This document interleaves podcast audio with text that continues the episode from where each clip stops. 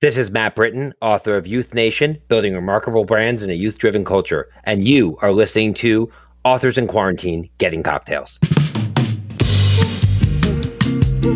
Hello, and welcome to this hopefully short lived series that will be airing in addition to the weekly Marketing Book podcast interviews. I'm your host, Douglas Burdett, and my goal during this unusual time is to reconnect you with past guests on the Marketing Book podcast share some ideas and inspiration, and maybe a much needed laugh or two.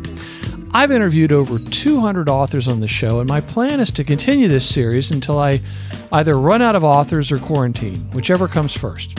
A word of warning the host and guest may very likely be drinking cocktails during these conversations. I mean, come on. They are recorded during the cocktail hour. To find the show notes for each episode with pictures of each guest and links mentioned in their conversation, visit marketingbookcocktails.com. Marketingbookcocktails.com. See what I did there? And if you'd like to join the conversation, email a voice recording to me at douglas at salesartillery.com and I'll try to include it in a future episode. I'd love to hear from you. Otherwise, connect with me on LinkedIn where we can chat. Matt Britton, welcome to Authors in Quarantine Getting Cocktails. How are you? Good. Thanks so much for having me. Well, first off, where are you? Uh, I am here in beautiful Southampton, New York. Uh, I've been commuting back and forth between here and Brooklyn. Okay, and Brooklyn is where the uh, where your business is. It's where I live. Our business is in Manhattan and Soho. Okay, okay. Well, what's going on in your quarantine world? Uh, we've been keeping real busy. Uh, my software company, Suzy, has thankfully really thrived um, through this crisis in a remote environment. So, uh, myself and our 80 employees have really been putting our heads down and continuing to build a world class software company. That's really been my core focus. Okay, super. Well, Matt, we haven't spoken for four and a half years, probably. You were uh, episode 43 of the Marketing Book Podcast, and last week I published episode 281. So you wow. were you were an early congratulations. Su- thanks. Well, there's nothing else to do. So, uh, but you were an early supporter, and I appreciate it. And I really in- enjoyed your uh, book, YouthNation. That was uh, around November of 2015 that I that I published that. But for folks that uh, haven't listened to that episode or uh, aren't familiar with you, tell us, Matt Britton, who are you and what do you do? So um, I'm an entrepreneur and a consumer trend expert. Uh, I spent the majority of my career in the advertising industry. Um, I built up a marketing services firm called MRY, which was really um, help help brands target it the new generation, the millennial generation, as well as leverage new tools and tactics like social media and word of mouth marketing, uh, working with some of the biggest brands in the world. Um, most more recently, I've been running a software company called Suzy, which is a market research software tool, which is a company that was originally incubated within my agency MRY. Um, I'm also a published author of a best-selling book called YouthNation, and I do public speaking around the world um, every year about the impact of the new consumer on the future of business, culture, and society at large. So you've probably been getting a lot of questions about where things are going. Yeah, I mean, absolutely. Anything for a couple of reasons. A, because you know I've spent my career really trying to predict and decode the future for businesses based upon these new and emerging consumer trends. And second of all, we have a really powerful research tool called Suzy, which allows brands to instantly tap into what consumers are thinking and feeling at any given time. So those two things combined, you know, have made me, um, you know, a, a, I think, pivotal resource for a lot of companies that are really trying to put their finger on the pulse of the consumer in these crazy times. So, my sense is that you're probably even busier answering questions yep. the last 10 weeks. Yep. Well, I appreciate you making time for the uh, Marketing Book Podcast listeners. And I have to say, uh, about a month ago, I saw you uh, make a social media post, and it just blew me away. And what it was was like the 10 or so questions that you're getting over and over again, you know, most frequently in all these virtual keynotes and, and other things from all the executives you're talking to. Yeah. And I, I, I wanted to know the answer because you put the questions, and I was wondering if I could ask you uh, you a sure few can. of those. Let's do it. Yeah. Well, let's see. Let me pick one here. Let's say. Let me let me let me give you full props here. You said over the past four weeks, I've delivered dozens of virtual keynotes and webinars for thousands of executives. Below Yep. is a distillation of the most pressing unanswered questions about the impact of the crisis on the business world. Actually, let me ask you what is probably the most frequent question or most urgent question you are getting? Um, I'd say there's a couple that that come up more often than not. Um, the future of of the office and remote working Uh-huh. is definitely up there. The future of education and remote learning is one that pops up a lot, and the future of cities and urbanization is probably the 3rd uh, Mhm. that I, I most often get. Yeah. So, consistent with this, you said, will companies learn they are more productive with a distributed workforce? What do you think, and what do you think is going to happen to the traditional, uh, well, to the office um, scenario that up until about two and a half months ago we had? I mean, and you're talking to a guy who had an office, it's now sitting empty, everybody left. And Yeah. I'm, I'm going to let that lease go, small company, but um, Right. where, where uh, we don't nobody has a crystal ball but uh, you might be able to see one a little bit better what what do you think is going to happen So um, I think that the answer isn't that we're going to go back to offices as normal pre-crisis. I also do not think the answer is going to be that offices are dead. I think the answer is somewhere in the middle. mm-hmm. I think that the social norms and expectations of employees to come in every single day from nine to five or nine to six are definitely going to go away. I think it's going to be much more acceptable for people to work from home. And I think in that regard, employees will probably invest more in work from home setups so they can be much more efficient. I think certain departments of companies, uh, whether it be uh, you know maybe the the financial function within an organization, or perhaps the software development or technology function of an organization, might find it a lot easier to go more often remote than not. Where other functions, whether it's people who are on the creative side of things or sales and marketing, probably will find that they still need that collaboration in order to create serendipity to to bring new ideas and and innovation to the table. I think one thing that people often forget in terms of the power and benefit of an office is that so much happens that isn't scheduled. Everything in a remote working environment is scheduled. You're scheduling a call to talk to somebody with a very specific um, output on why you're scheduling that call. Where the reality is that mon- many of the great ideas, innovations, and powerful thinking actually happen when you run into somebody at the water cooler, or you pop into a meeting that maybe you weren't invited to, or you come into a meeting early uh, in somebody's office and the previous one's still ending and you're coming up with ideas and those sorts of things you really can't put a price on and those are the things that are so easily forgotten by people who say we don't need offices anymore Mm-hmm. Yeah, I. Th- well, my sense was that uh, I didn't know what was ahead, and the lease was about up for another year, and I just said, ah, "Let it go." After all these years, and I, I have a feeling that if I need more space, which I would like to get in the future, but maybe not, maybe a place where we can meet, but not where everyone's necessarily going to be working. right I think there's going to be plenty of places uh, like that, and I, it's like I still want to have local employees so that we can all get together. Uh, yeah i think it's important i mean if you think about your business career at least mine like the people i have the best relationships with are people who i've met in person Oh, Um, absolutely. those are people who I trust the most, and whether they work for my company or they used to, or they're former clients that I've spent time with, those are the people who I lean into the most. And the people who I've never met, who I do business with, I can't say I have nearly as close a relationship with. yeah, and there was a an author on the show recently named Nick Morgan who wrote a book called "Can You Hear Me?" about um, virtual communication, and he he talked about how it's just not as good as, as in person. Sorry to spoil it for everyone Right. who was waiting Absolutely. for a big reveal at the end of the book, but it but he talks about how if you can at least get together with people at some point, the relationships are always stronger. Um, the the virtual ones are always more um, fragile, basically. Yep, without a doubt. So, well, let me ask you another question. I, I see pictures of you giving speeches all the time. Yep. Um, and so, to the listener, he's not making this up about being a keynoter.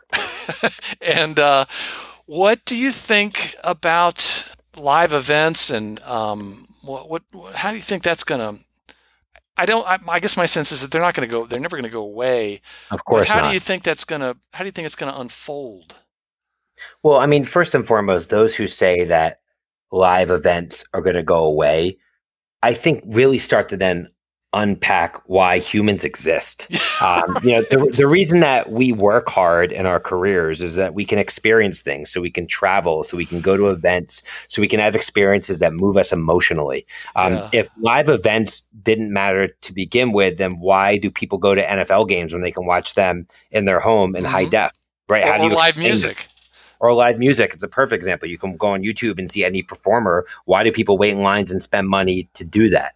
And it's because when you're there in person with the artist, you feel a sense of connection, not only with the artist, but everyone else who is there. And that connection cannot be replaced by you sitting in front of your iPad on YouTube in your bedroom, right? So I think there are some inhibitors of live events that are obviously based upon the health crisis that we're going through. But hopefully, with the right scientific advancements and eventually a vaccine, people will feel comfortable again going into uh, crowds of people. And when they do, I think that live events will make a full comeback. Now, I think the one exception to this is going to be the live corporate events because that's incredibly expensive and then it becomes an ROI issue. So if you look at big events, whether it's the Consumer Electronics Show um, or you know maybe even South by Southwest or you name the big conference where the Salesforce Dreamforce event where you have hundreds of thousands of people show up at an event, that's incredibly expensive for the for the attendees on behalf of the company. And you know, I think you're going to see a lot of CEOs, CMOs, CFOs start to reevaluate those uh, event based investments and say, well, is this really the best way for us to drive new business and network? And I think for some of them, the answer will be yes, and for others, no. And they will start doing more webinars and virtual events and things like that. So I think this will have an impact on the B2B space because people there aren't necessarily going to be emotionally moved and the experience life. They're going to drive business, or at least that's why the companies are making the investment. So I think there's you can almost look at it through two different lenses. Yeah. What do you think? Uh this is going to have an. Do you think it's going to have an impact on uh, sales and the sales process? Because I uh, was just reading a book uh, this week about uh, called um, "Selling in Place," about this new uh, uh, new world for some salespeople, and they were talking about how you know a lot of sales travel and time was wasted when they really could have been on the phone, at least initially. Yeah, absolutely. I mean, I can speak to that first and foremost. Um, I was just having this conversation the other day. Um, you know, I can't tell you how many times I've flown to Seattle or San Francisco for one one hour meeting.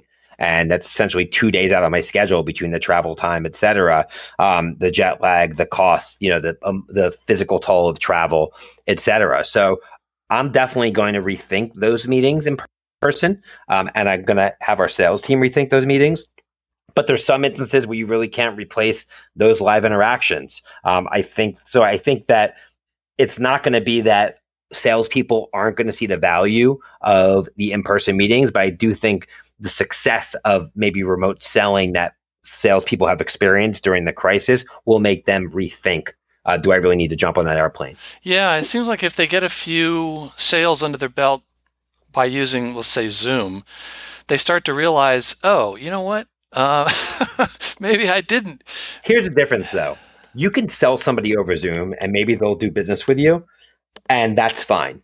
But I think they're far less likely to become a champion of yours to help you spread within their organization and for them to become an advocate of your product or service to others if you've never met them in person if you've never taken them out for a drink or for dinner. That's where you transcend the relationship from being just a customer to being a friend and a partner. And those are the relationships the 20 10% of your best relationships are the ones that are really going to move your career forward. Yeah, absolutely. What i'm thinking of and not really articulating very well is this notion of feeling like you have to go meet him in the beginning. In other words, it seems like there's a little more of a sales process you can go through initially to make sure that you in fact can help these That's customers. right. That's right. And then work your way up to um, uh, yeah, lower funnel. It's more important lower in the funnel yes. to make with somebody earlier. Absolutely. Yeah, yeah. So my daughter uh, was a senior in college. She came home for spring break, and they sent an email and said, "Don't come back." And uh, sorry, but we can't do graduation either. So she finished up here at the house, and I think, you know, she was very upset. She went to a small school and there was a lot of tradition and she was really looking forward to the, the, the last two months there. I'm sure. Yeah, but she, um, but I think about these people who are maybe like one year behind her. And that's much worse because they don't even know in certain instances at this point if they're going back in the fall. And I'm fascinated by all these articles I'm reading about families who are thinking, well, now wait a minute. We're not going to pay $50,000. Uh, 100%. Yeah, uh, for you to sit in front of a, a computer. And so there's a another New York uh, resident, Scott Galloway, who has, yep. a, you probably know him. I know uh, Scott, yep He's got a brilliant. new podcast, and yeah, brilliant. I love reading his uh, his content, and you know, he's been talking about how we may be upon the mother of all gap years.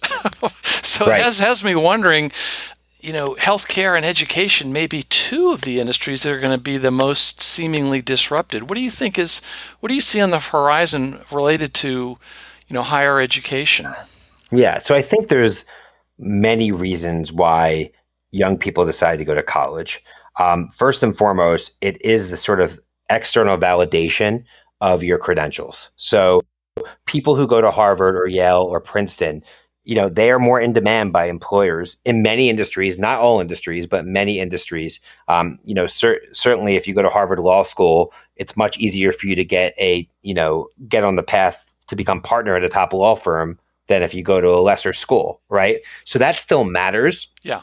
And those that can achieve those certifications are going to do it because it's going to differentiate them from everybody else.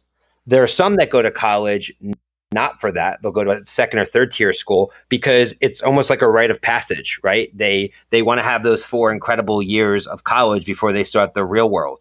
And for those people, if the certification doesn't matter and they're not getting that experience that is associated with the rite of passage, they're going to have to rethink it, especially if they're going to be getting into debt by going to college. Because the key about co- higher education right now, really the key driver is is college debt and student loans. And there's over two trillion dollars of student loan debt in the U.S. right now. And many people who are getting into debt actually find that when they get out of college, it actually disables them from doing what they went to college for to begin with, which is to follow their dreams, right? Instead of following their dreams in the career that they're passionate about, they're taking the highest paying job because they have debt to pay back. So I, I don't blame any parent from hesitating to pay that type of money for a, a virtual experience especially if they're not at a top tier school where you're going to have a credential coming out of it that's truly going to differentiate you. Mm-hmm. Yes, and uh, it seems like this is about the time when families put down money for the I don't know maybe the yep. first half of the tuition, and yep, it, it just seems like there's going to be some real disruption in the cash flow of a lot Absolutely. of universities coming yep, up. As, as well as private schools in the K to 12 sector, which are you know really big in yeah. in major markets. So I think you know there's going to be and there's certainly room for you know disruption in that space. I mean, I think for younger kids though, you know, they need to be in school. They need to be around other kids. They need to be interacting. Yes. Um, you know, I have two kids, and you know, th- they've enjoyed that. You know, not having to go to school, but they also miss the social interaction. And you know, especially when you're in the, those pivotal ages of say like seven, eight, nine, 10, 11, where you're really, really identifying who you are socially, and you're you're learning about the type of human that you are. You do that by looking at yourself through the lens of other people and you can't do that through a computer screen. So I think that's incredibly important, especially for young, formative um, kids to have to go to school. And I don't think that's going to change anytime soon. College is a different thing, though, because it is an optional thing. And by the time you're 18, you're not going as much for social formation, maybe you know social experience, social transformation. Um, but many people are successful that never went to college, or maybe only went to college for a year. So I think that it becomes a different uh, decision set for sure when you're talking about higher education. Yes. So uh, they're here in Virginia. They've been um, uh, probably like a lot of U.S. states. They've been, you know, having uh, what do they call it? Phased opening, where uh-huh. certain uh, establishments can be open, but under certain restrictions. And uh, the restaurants, I think, can only have a certain number of, or certain only use a certain percentage of their original floor space inside. And it made right. me wonder if we're going to suddenly see this explosion of alfresco dining throughout the world. You know, people eating. Yeah, I mean, this, this summer you will for sure. Yeah, one of the questions that you seen you mentioned you've been getting is, do you think this is going to um, this whole pandemic is going to reverse what you say is a 50 year trend of more people consuming food away from home. Yes. So I mean, well, kind of a it, reset, I guess. Yeah, I mean, it, it actually already has started that. I mean, you three quarters of consumers say that they're cooking significantly more at home than they have prior, and half of them feel like they're more confident in the kitchen now. And whether it's people figuring out how to make their own coffee that they love for a fraction of the price than going to Starbucks every day. um, or people learning how to make their own bread or make their own pizza versus ordering in and realizing they can, you know, eat foods that they love, but eat much healthier versions of those foods. Um, you are definitely going to find people um, eating at home more. I believe that the sector that's going to be impacted the most is takeout. I think that it's going to kind of be a barbell where people are going to say, if I'm going to stay at home, I'm going to cook, but I actually want to go out to restaurants socially. And I think, you know, so I think the at home cooking is going to replace people ordering in versus people um, going to restaurants. I still think, I think restaurants will bounce back fully. And because, uh, and that's basically the way I look at the whole food industry evolving. Oh, interesting. Also, I wonder if a lot of people think of takeout as what they had to do during the uh, during the, the pandemic. But I, I could see what you're saying. It's probably right, right. more so, by so people. Take, takeout had a big boom now because you can't go to a restaurant, yeah. right? But if you think about in a post-COVID world, if if someone knows how to cook and they're competent in the kitchen, they're far less likely to order in because they can make it themselves, right? And yet, yet again, they they can't replicate that experience at home that you get at a restaurant, which is largely a social activity. And that part I do think will come roaring back. Oh, that's great. That's great to hear. You mentioned the word barbell. I've got to ask. Uh, you mentioned the barbell economy on these questions, um, and it's a sensitive subject and one we've been hearing now, a lot now more, more than ever, right? Yeah, yeah, you talk about the trend of this on June second. What's that? Yeah, wealth disparity um, yeah, we were recording this on June second. Do you think that this is going to accelerate the the wealth disparity in um, at least in the United States? Oh, absolutely. I mean, I think that wealth disparity is hitting a, a tipping point in America. Um, it first started rather innocently by you know technology and the disintermediation that technology brought to so many industries. Um, and then over time as technology continued to create a world of the haves and have nots and push so much wealth to the coast uh, which happened at the same time that many uh, industries that uh, gave people jobs and opportunity in middle America are now offshored um, and outsourced. You're seeing a hollowing out of America, a hollowing out of the middle class, um, and the rich, you know, Jeff Bezoses of the world um, are getting wealthier, and the poor people who don't have opportunity um, are, are finding themselves in much more despair, and it's creating a lot of social unrest and social issues, and we're seeing that obviously play out uh, with racial overtones right now um, in the U.S. to a very scary situation that we're in right now. Mm. Um, so, do I think that this crisis absolutely, um, you know, even before we saw these these protests happen um, in the month of June and late May, you know, in the months of March and April when the crisis first started to hit, you the uh, the uh, the majority of the layoffs that were happening were happening to people who were in the bottom 30% of the income bracket. Mm-hmm. And those are the people who are far more likely to be living paycheck to paycheck. And I think that you're going to see that come out as because what's happening now is many industries that relied on lower income or blue collar workers have been forced to now adopt technology to run their business in a remote environment. And if they have the right profit margins through that, they're just not going to go back to where they were prior. And which means that the jobs that were lost may never come back. And so that's just going to be more erosion um, for people who are already struggling. Yeah. So, one question I have to ask Matt Britton is about youth and youth culture. Yeah. What What do you think this is going to the impact this is going to have on um, youth culture? So that's a great question. I think that young people going through this is going to just like really everybody going through this yeah. but you know younger people who have a whole life ahead of them and you know they're going to be around you know for 40 50 years from now are going to never forget this and it's going to always impact the way they look at the world whether it's the way they look at their job security whether it's the way they look at um, the way they prioritize their health and wellness um, and whether it's the way they look at really having a future that they're confident in because essentially what's happened with young people is the rug has been pulled out of their world and something that they never thought could occur and the things that they probably took for granted every day are now no longer even accessible to them. So I think it's going to change the way that brands need to communicate uh, with individuals, and it's going to just shape the future of industries, uh, you know, for decades to come. Cer- certain industries um, were going to go out of business maybe ten years from now, and this has become an accelerant. And now maybe they'll go out of business one to two years from now, and the reverse will happen as well, where new technologies um, or new consumer habits will emerge and they will explode. I mean, if you look at um, e-commerce, for example, there's been more growth in e-commerce. It's now up to I think 28% of all commerce in the last two months than there was the last 10 years prior. So that just shows you how quick things are changing as a result of this. Yeah. And just to add to that, not, not to make a political statement, but you know, the, the rug has been pulled from the young people. And then I don't know how they're going to be expected to pay for all these obligations, at least in the United Absolutely. States. Oh man. I, yeah. They're really, uh, it could depress the economy for decades and decades from now. Yeah, you know, yeah. this prosperity of America, um, you know, it has has a lot of hurdles ahead of it.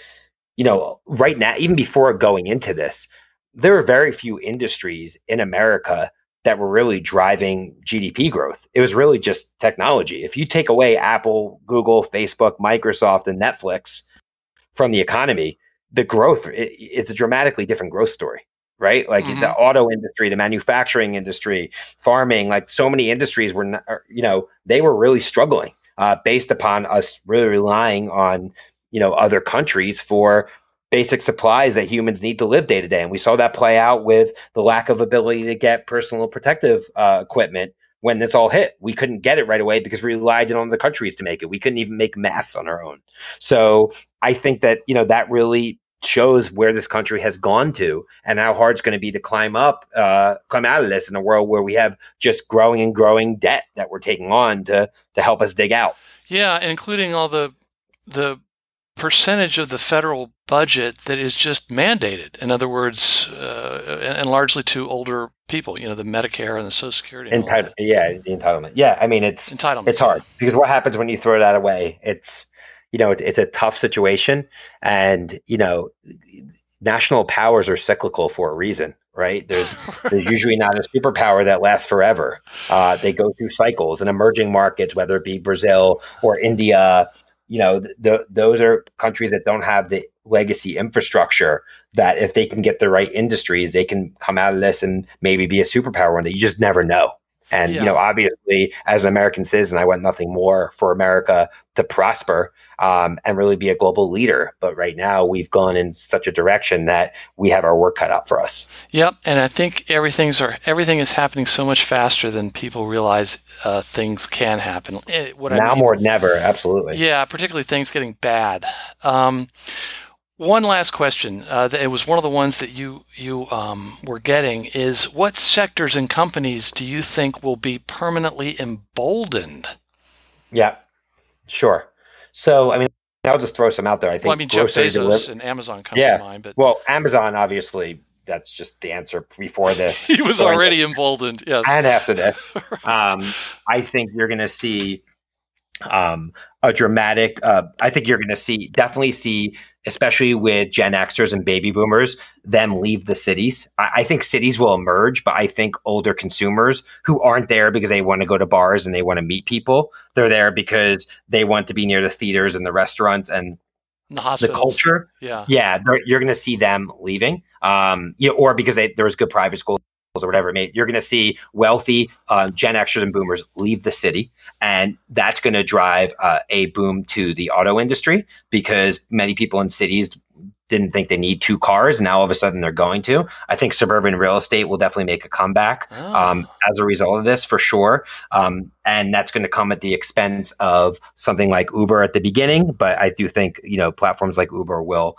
um, remain strong. Grocery delivery is a huge um, industry that's that's really taken off um, as a result of this because um, you know people couldn't go to uh, grocery stores and they found it a lot safer to order groceries online. It's something they'd never done prior, and I don't think it's going to go away once you you find it to be effective and reliable why would you stop ordering groceries online? Right. So that's a massive industry that's going to be impacted almost directly. Obviously, virtual communications. Um, what companies like Zoom um, and you know Google and, and Microsoft that virtual communication tools are going to obviously get a lot of growth coming out of this, as well as electronics companies and home furnishing companies as people spend the time sp- start to spend more of their time at home and because of it they're going to invest more um, you know in their home in their home technology and home equipment so they can basically live work and play at home um, and that's going to come at the expense of obviously companies in the commercial office space industry, et cetera. Other industries like um, healthcare are going to be um, accelerated through areas like telemedicine. More people are going to be comfortable seeing a doctor online and having subscription medications, um, prescription medications shipped to them, and things of that nature. So I think you're going to really see um, an, an, increase of growth in, in that sector as well. Interesting, interesting. And uh, you talk about the uh, grocery delivery. It reminds me of you know all those um, laws that came about. I don't know some years ago where you had to install uh, like wheelchair ramps and things like that, and people started using those more than the steps. they, they liked them. They liked them, and they, right. they were brought in right. for another reason. But they so it's like the grocery stores. You know the Great delivery. so, Matt, what are you doing to keep yourself entertained? Other than staying busy running all your companies? Um, I mean, I spend time with my kids. You know, your kids are younger than eighteen. Yes, yes, they're twelve and fourteen. So ah, okay. spending time with my kids, um, trying to do as much writing and thinking as I can in terms of where things are headed, and doing great conversations like this. Trying to stay active as much as possible, and obviously fueling my Netflix addiction as well. so really all of the above what what have you what, what have you been watching? What do you like on Netflix? Um, I mean, I've watched so. I mean, first of all, the the best thing I've watched since the quarantine hit was not even on Netflix. It was the Michael Jordan ten part documentary. Oh yeah, yeah. Which, as a sports fan, um, I thought was tremendous. Um, but I've watched everything from Ozark, which I thought is a, is a fascinating show, to a show like Billions, which I where I think the writing is just you know Netflix is almost just a verb for streaming at this point. Yeah, so right. I don't even know what channel a lot of these shows are on. I just like watching them. So, yes, um, and it's a good way just to escape all the madness of well, what's happening right now. Absolutely. I tell you what, I have turned off the news completely uh, no no television news at all, uh, and I'm I love watching the some of these shows. And you know they say this is the golden age of television, despite what's come before. This is the best uh, television we've ever had. Last question: You mentioned sports. You're an Eagles fan, is that right? That's right. Now, are you from Philadelphia? Yes, I am from Philadelphia originally. Okay, so I've interviewed uh, something about all these Eagles fans that are getting on authors in quarantine, getting, getting cocktails, and uh, my um, my wife grew up in Philadelphia, and uh, I have to tell the funny story. I've mentioned it before, but my f- late father-in-law got into his 90s. You know, he was an Eagles fan. You know, and he just always watched the Eagles, even after they retired to Virginia after he uh, they retired, and uh, I always thought, you know that guy, he just watched him forever. And he must have been thinking, come on, guys, just once before I die. yep. he, he ends up passing away a few years ago in his 90s during the summer. That season, they win the Super Bowl. Oh. so I'm well, thinking maybe hopefully he was watching down. What's that? Hopefully he was watching down from a better place. Well, I think he was probably orchestrating it from uh, from up above. Either or, right? Yeah, yeah. So uh, to all those um, Eagles fans, you know, I guess he yep, would say, I, I was, "You're welcome." I'm proud enough to have been there, and it was it was amazing. Oh, and you were there at the at the Super. I was there my son. Yeah, it was a, a, a memory of a lifetime. Oh, I can only imagine. Well, listen, Matt, I really appreciate the opportunity to, to catch up with you. Do you have any other uh, books in the future? Uh, not right now. I'm really just focused on our growing business and trying to keep my writing more to short form writing, but maybe one day in the future for sure. Okay, well, if you do, I know this guy, and he interviews authors of new marketing and sales books. I think, I, think I can get you in. But listen, I really appreciate you uh, stopping by the, the Marketing Book Podcast for this uh, special episode of Authors in Quarantine Getting Cocktails. And I hope you and your family and all the folks you are in the world uh, continue to stay safe. Likewise, you as well. Thank you so much for having me and looking forward to uh, continuing to listen to uh, all the stuff that you put out there. It's great.